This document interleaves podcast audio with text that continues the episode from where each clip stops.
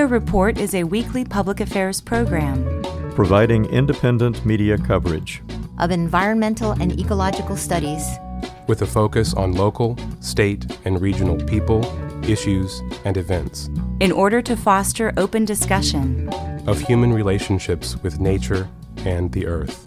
And to encourage you to take personal responsibility for living sustainably in the world. ECO Report is produced by an independent team of volunteers working at the studios of Community Radio WFHB in Bloomington, Indiana, and financially supported by listeners like you.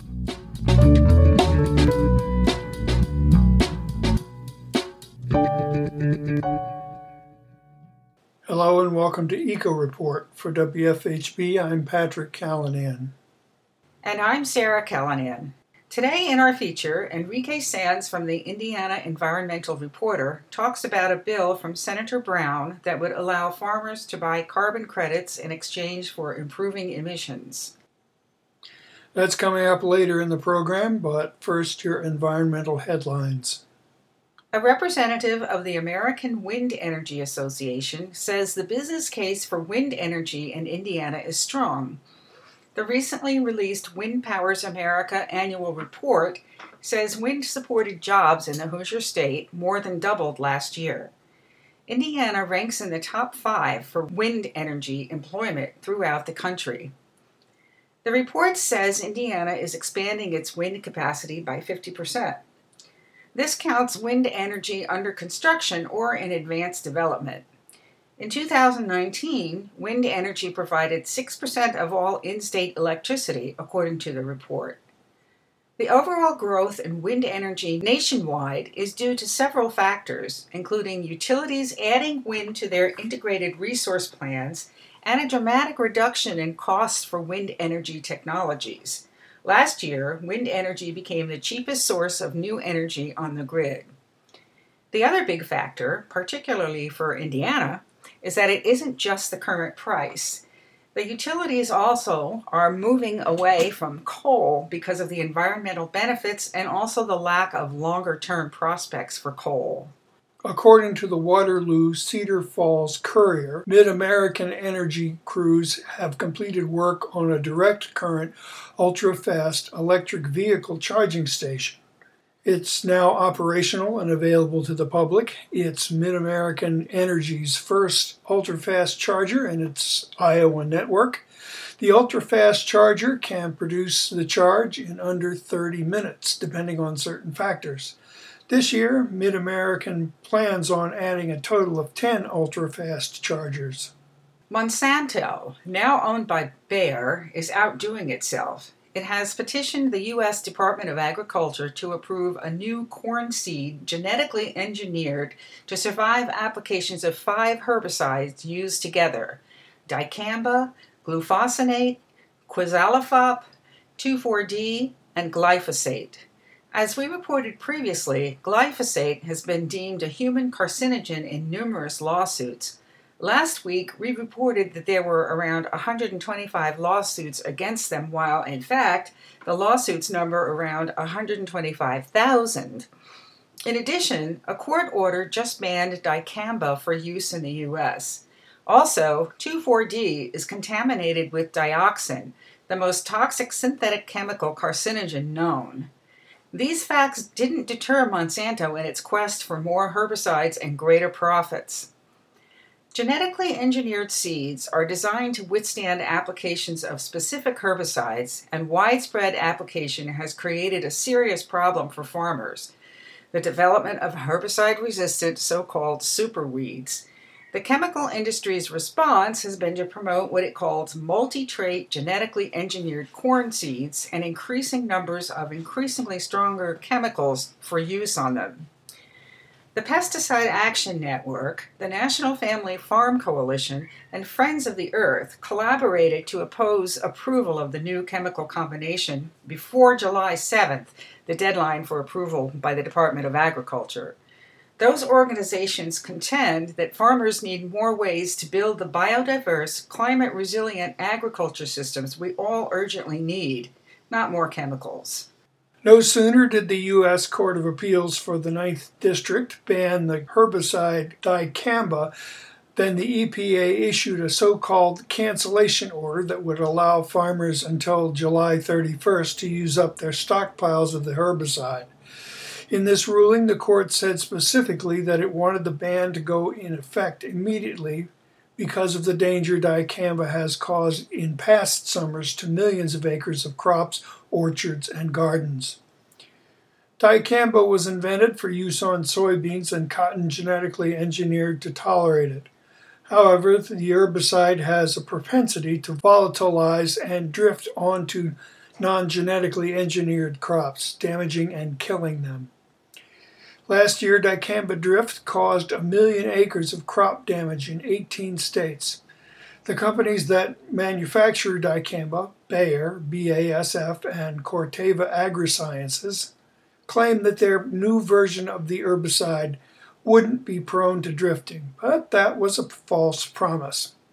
As we reported before, in February, a jury unanimously awarded a Missouri peach farmer $15 million in compensatory damages and $250 million in punitive damages that Bayer and BASF had to pay.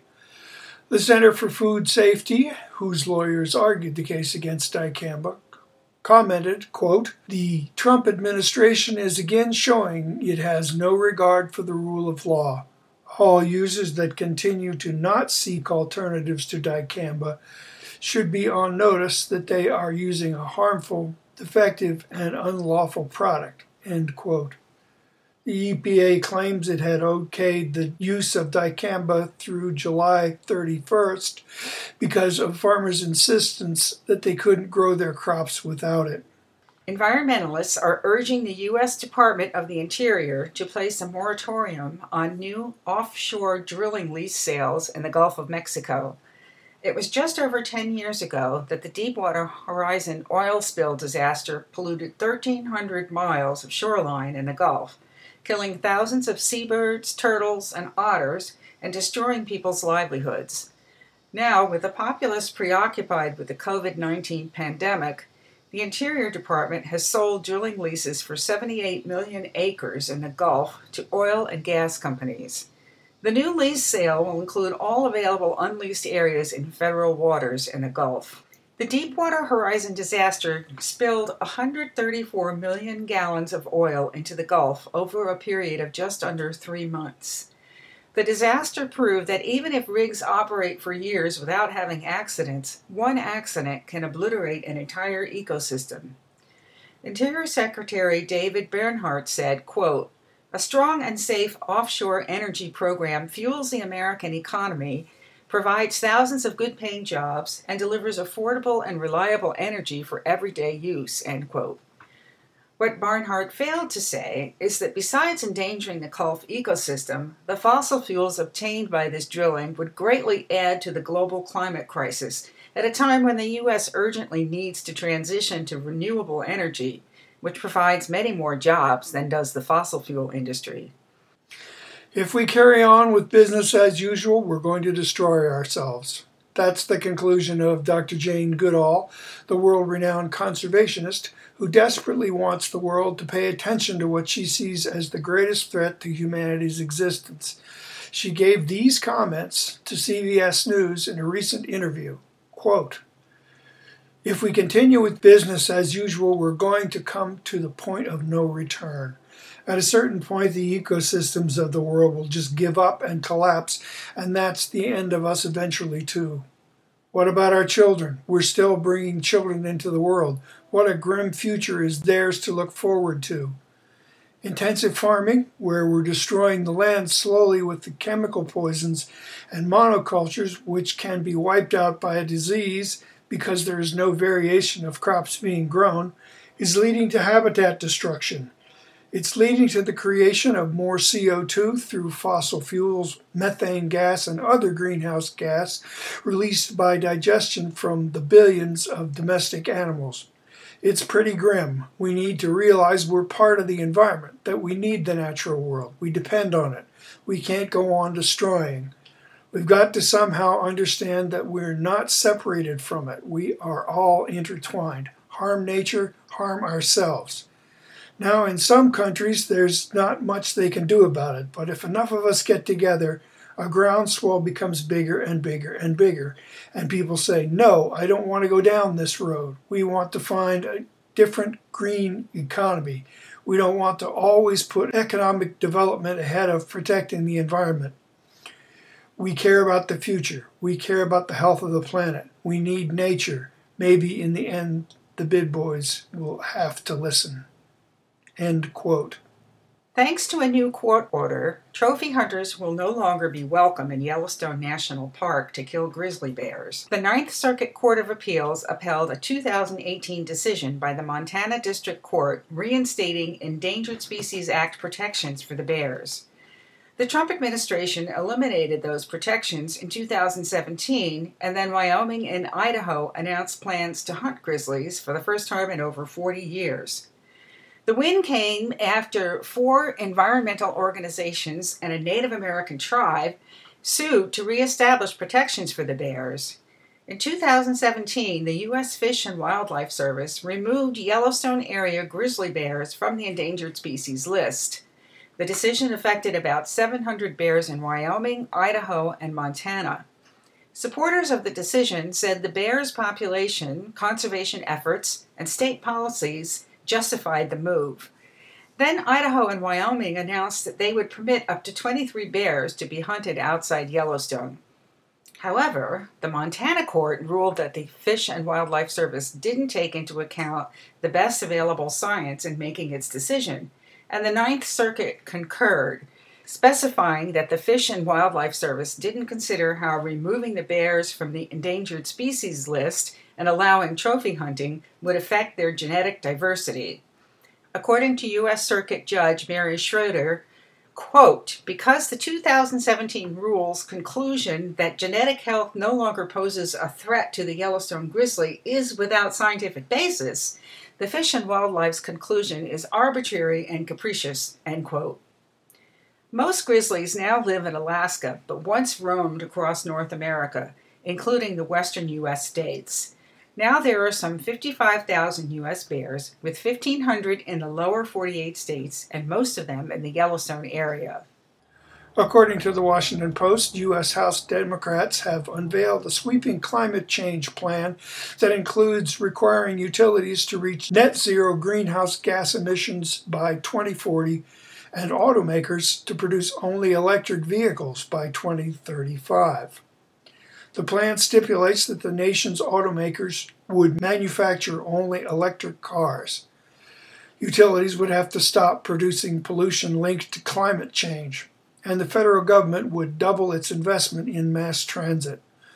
All this and more was proposed by House Democrats last week under the plan aimed at bringing the U.S. economy's greenhouse gas emissions, including carbon dioxide and methane, to zero by 2050. House Speaker Nancy Pelosi, Democrat of California, and Representative Kathy Castor, Democrat of Florida, released an ambitious package of climate proposals that calls for a combination of government mandates, tax incentives, and new infrastructure. The proposals would mandate electric utilities be net zero emitters of greenhouse gases by 2040 and automakers produce only electric cars by 2035, as mentioned above. The 538 page plan also backs placing a price on carbon emissions, imposing tougher methane limits, and boosting energy efficiency in buildings. Solar and wind tax credits would be extended through 2025, and the tax credit for electric vehicles would be expanded. As reported by CNN, more than 360 elephants have died under mysterious circumstances in Botswana in the past three months, according to local conservationists. Some carcasses were found clustered around water holes, while other elephants appear to have died falling flat on their faces, according to Niall McCann, Director of Conservation at United Kingdom charity National Park Rescue. Live elephants seen nearby appeared physically weak, and one was walking in circles, unable to change direction, observers said. Other species in the area did not appear to have been affected by whatever struck down the elephants. Cyanide poisoning seems unlikely because there are no scavenger deaths. The Botswana government is testing samples from the dead elephants but has yet to determine a cause of death. Botswana is home to 130,000 African elephants, more than any other country on the continent. The Okavango Delta, where the carcasses were found, is home to around 10% of the country's elephants, McCann said. Last year, Botswana scrapped an elephant hunting ban it had in place in 2014, sparking international outcry. McCann said poaching could not be ruled out this time, although the tusks were still on the elephants. The African elephant is classified as vulnerable on the International Union for Conservation of Nature's Red List between 2007 and 2014, elephant numbers plummeted by at least 30%, or 144,000. And now for our feature, we will hear Enrique Saenz from the Indiana Environmental Reporter talk about a bill from Senator Braun that would allow farmers to buy carbon credits in exchange for improving emissions.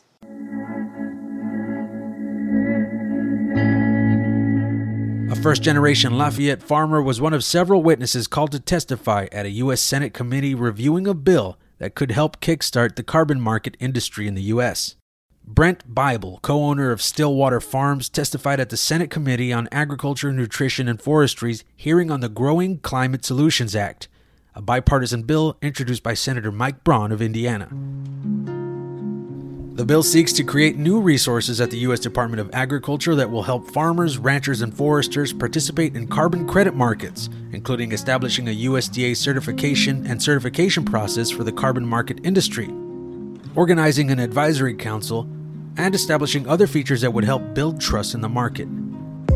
A carbon credit market allows companies to offset the amount of greenhouse gases they emit by purchasing carbon credits, a certificate worth a certain amount of carbon dioxide emissions. Farmers, ranchers, and foresters can generate carbon credits to trade by using environmentally sustainable farming practices that will retain more greenhouse gases. In essence, farmers are trading their promise to undertake environmentally friendly farming that will reduce greenhouse gas emissions in the atmosphere in exchange for cash. Companies like Microsoft, Coca Cola, JetBlue, Starbucks, and even fossil fuel giant BP have voluntarily promised to reduce or offset greenhouse gas emissions, and in some cases have purchased carbon credits to reach those goals but doubts about how much greenhouse gases carbon offsets actually reduce and the overall stability of those markets have prevented U.S. farmers from participating in those private markets more broadly and embracing this alternative form of revenue.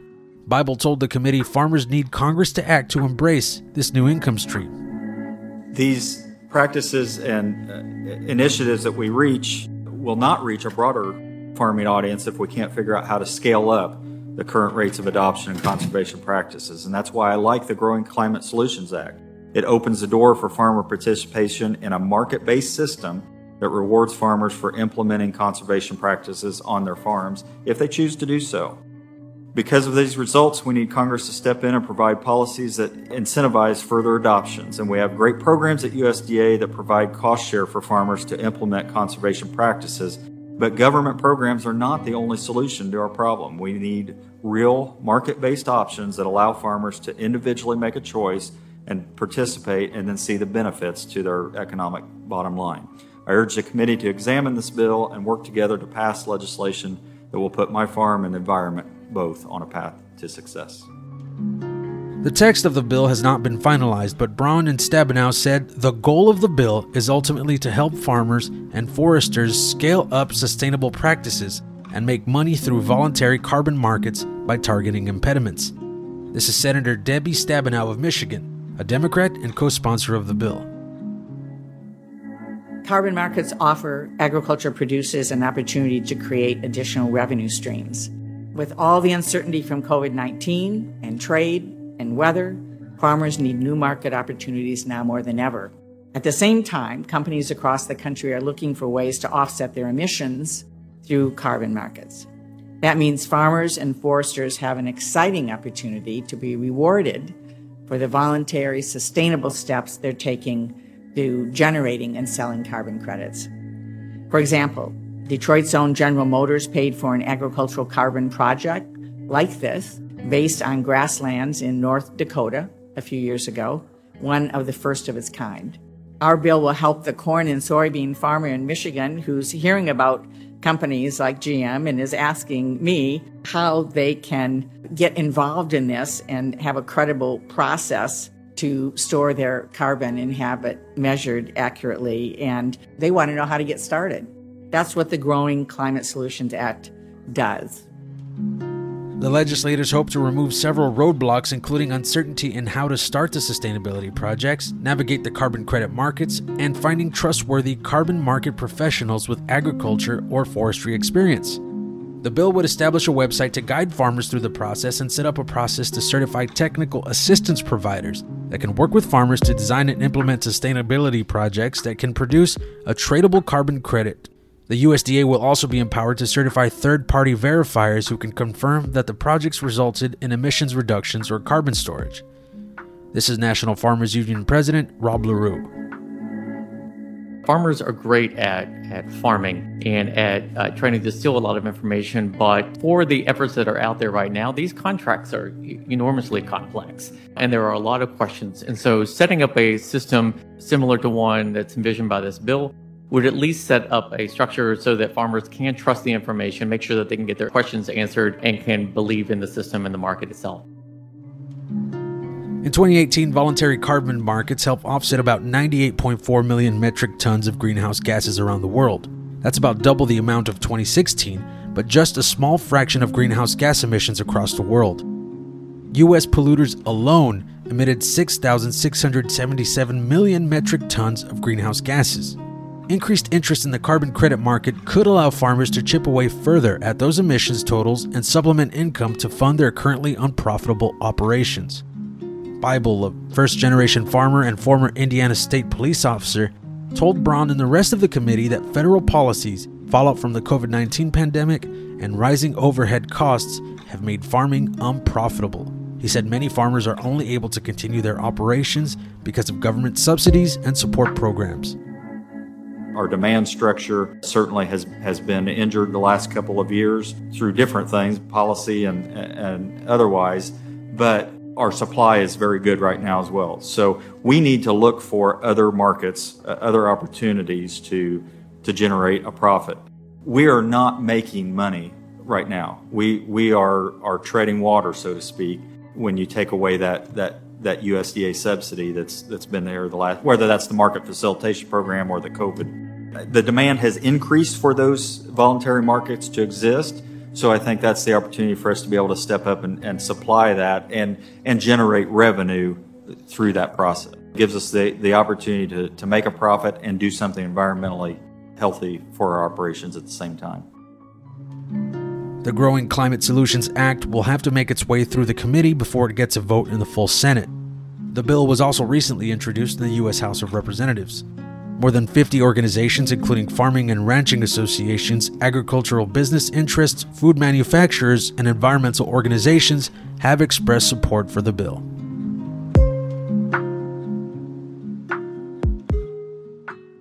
For Eco Report, I'm Sarah Callanan. And I'm Patrick Callanan. Support for Eco Report comes from Blooming Foods Market and Deli, Bloomington's locally grown co op grocery since 1976, offering products with a focus on local, fair trade, natural, and organic, with support for farmers, producers, agencies, and artisans. Blooming Foods Market and Deli on East 3rd Street near College Mall, West 6th Street near the Courthouse Square, and Shreve Hall on the Ivy Tech campus. Are you looking for a way to make a difference on environmental issues? Here at Eco Report, we are currently looking for reporters and segment producers. Our goal is to report facts on how we're all affected by global climate disruption and the ongoing assaults on our air, land, and water. We also celebrate ecologists, tree huggers, soil builders, and an assortment of champions who actively protect and restore our natural world, particularly those who are active in south central Indiana. All levels of experience and all ages are welcome, and we provide the training you'll need. WFHB also offers internships. To volunteer for Eco Report, give us a call at 812 323 1200 or email us at earth at wfhb.org. And now for our events calendar. Help maintain trails by volunteering with the Hoosier Hikers Council today, July 16th at 6 p.m. This is an opportunity to not only improve trail conditions, but to learn about trail construction. Sign up at www.friendsoflakemonroe.org. Take a fossil discovery hunt at McCormick's Creek State Park on Friday, July 17th from 1 to 2 p.m. Start your hike with a demonstration at the Canyon Inn, where you will learn about Indiana's historical ocean. Be prepared to get wet while hiking Trail 3 to the waterfalls. Come to Spring Mill State Park on Sunday, July 19th from noon to 1 p.m. to learn about fantastic fish and where to find them. Meet Cameron at the boat dock for a moderate one mile hike around the lake to discuss the species in the lake, when stocking takes place, and some local fishing suggestions. You must register for this event by calling 812 849 3534. Join Jessica at the McCormick's Creek State Park Canyon Inn on Friday, July 24th for the quarry hike beginning at 11 a.m. Hike Trail 2 to the quarry to learn about amphibians and reptiles that live there. Friends of Lake Monroe and the IU Limnology Lab are looking for volunteers to collect water samples from stream sites in the Lake Monroe watershed on Friday, September 18th from 9 a.m. to 4 p.m. Direct questions or concerns to Lynette Murphy at flmblitz at indiana.edu.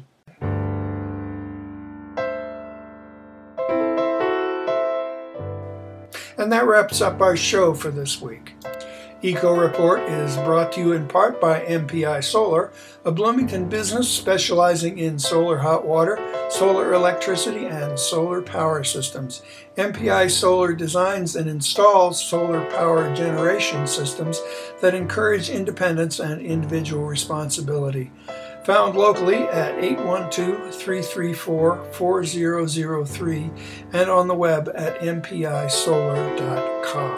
This week's headlines were written by Norm Holy and Linda Green. Today's feature was produced by IER reporter Enrique Saenz. David Lyman wrote the script, and Linda Green and Patrick Callanan edited it. Juliana Daly compiled our events calendar. Patrick Callanan produced and engineered today's show. For WFHB, I'm Patrick Callanan. And I'm Sarah Callanan. And this is Eco Report.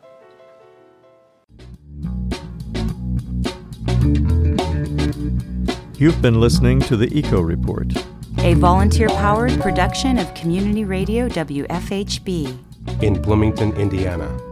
Available for download and podcast at news.wfhb.org. Eco Report is your independent, ecologically inspired news source for South Central Indiana, bringing you news that the Earth wants you to hear.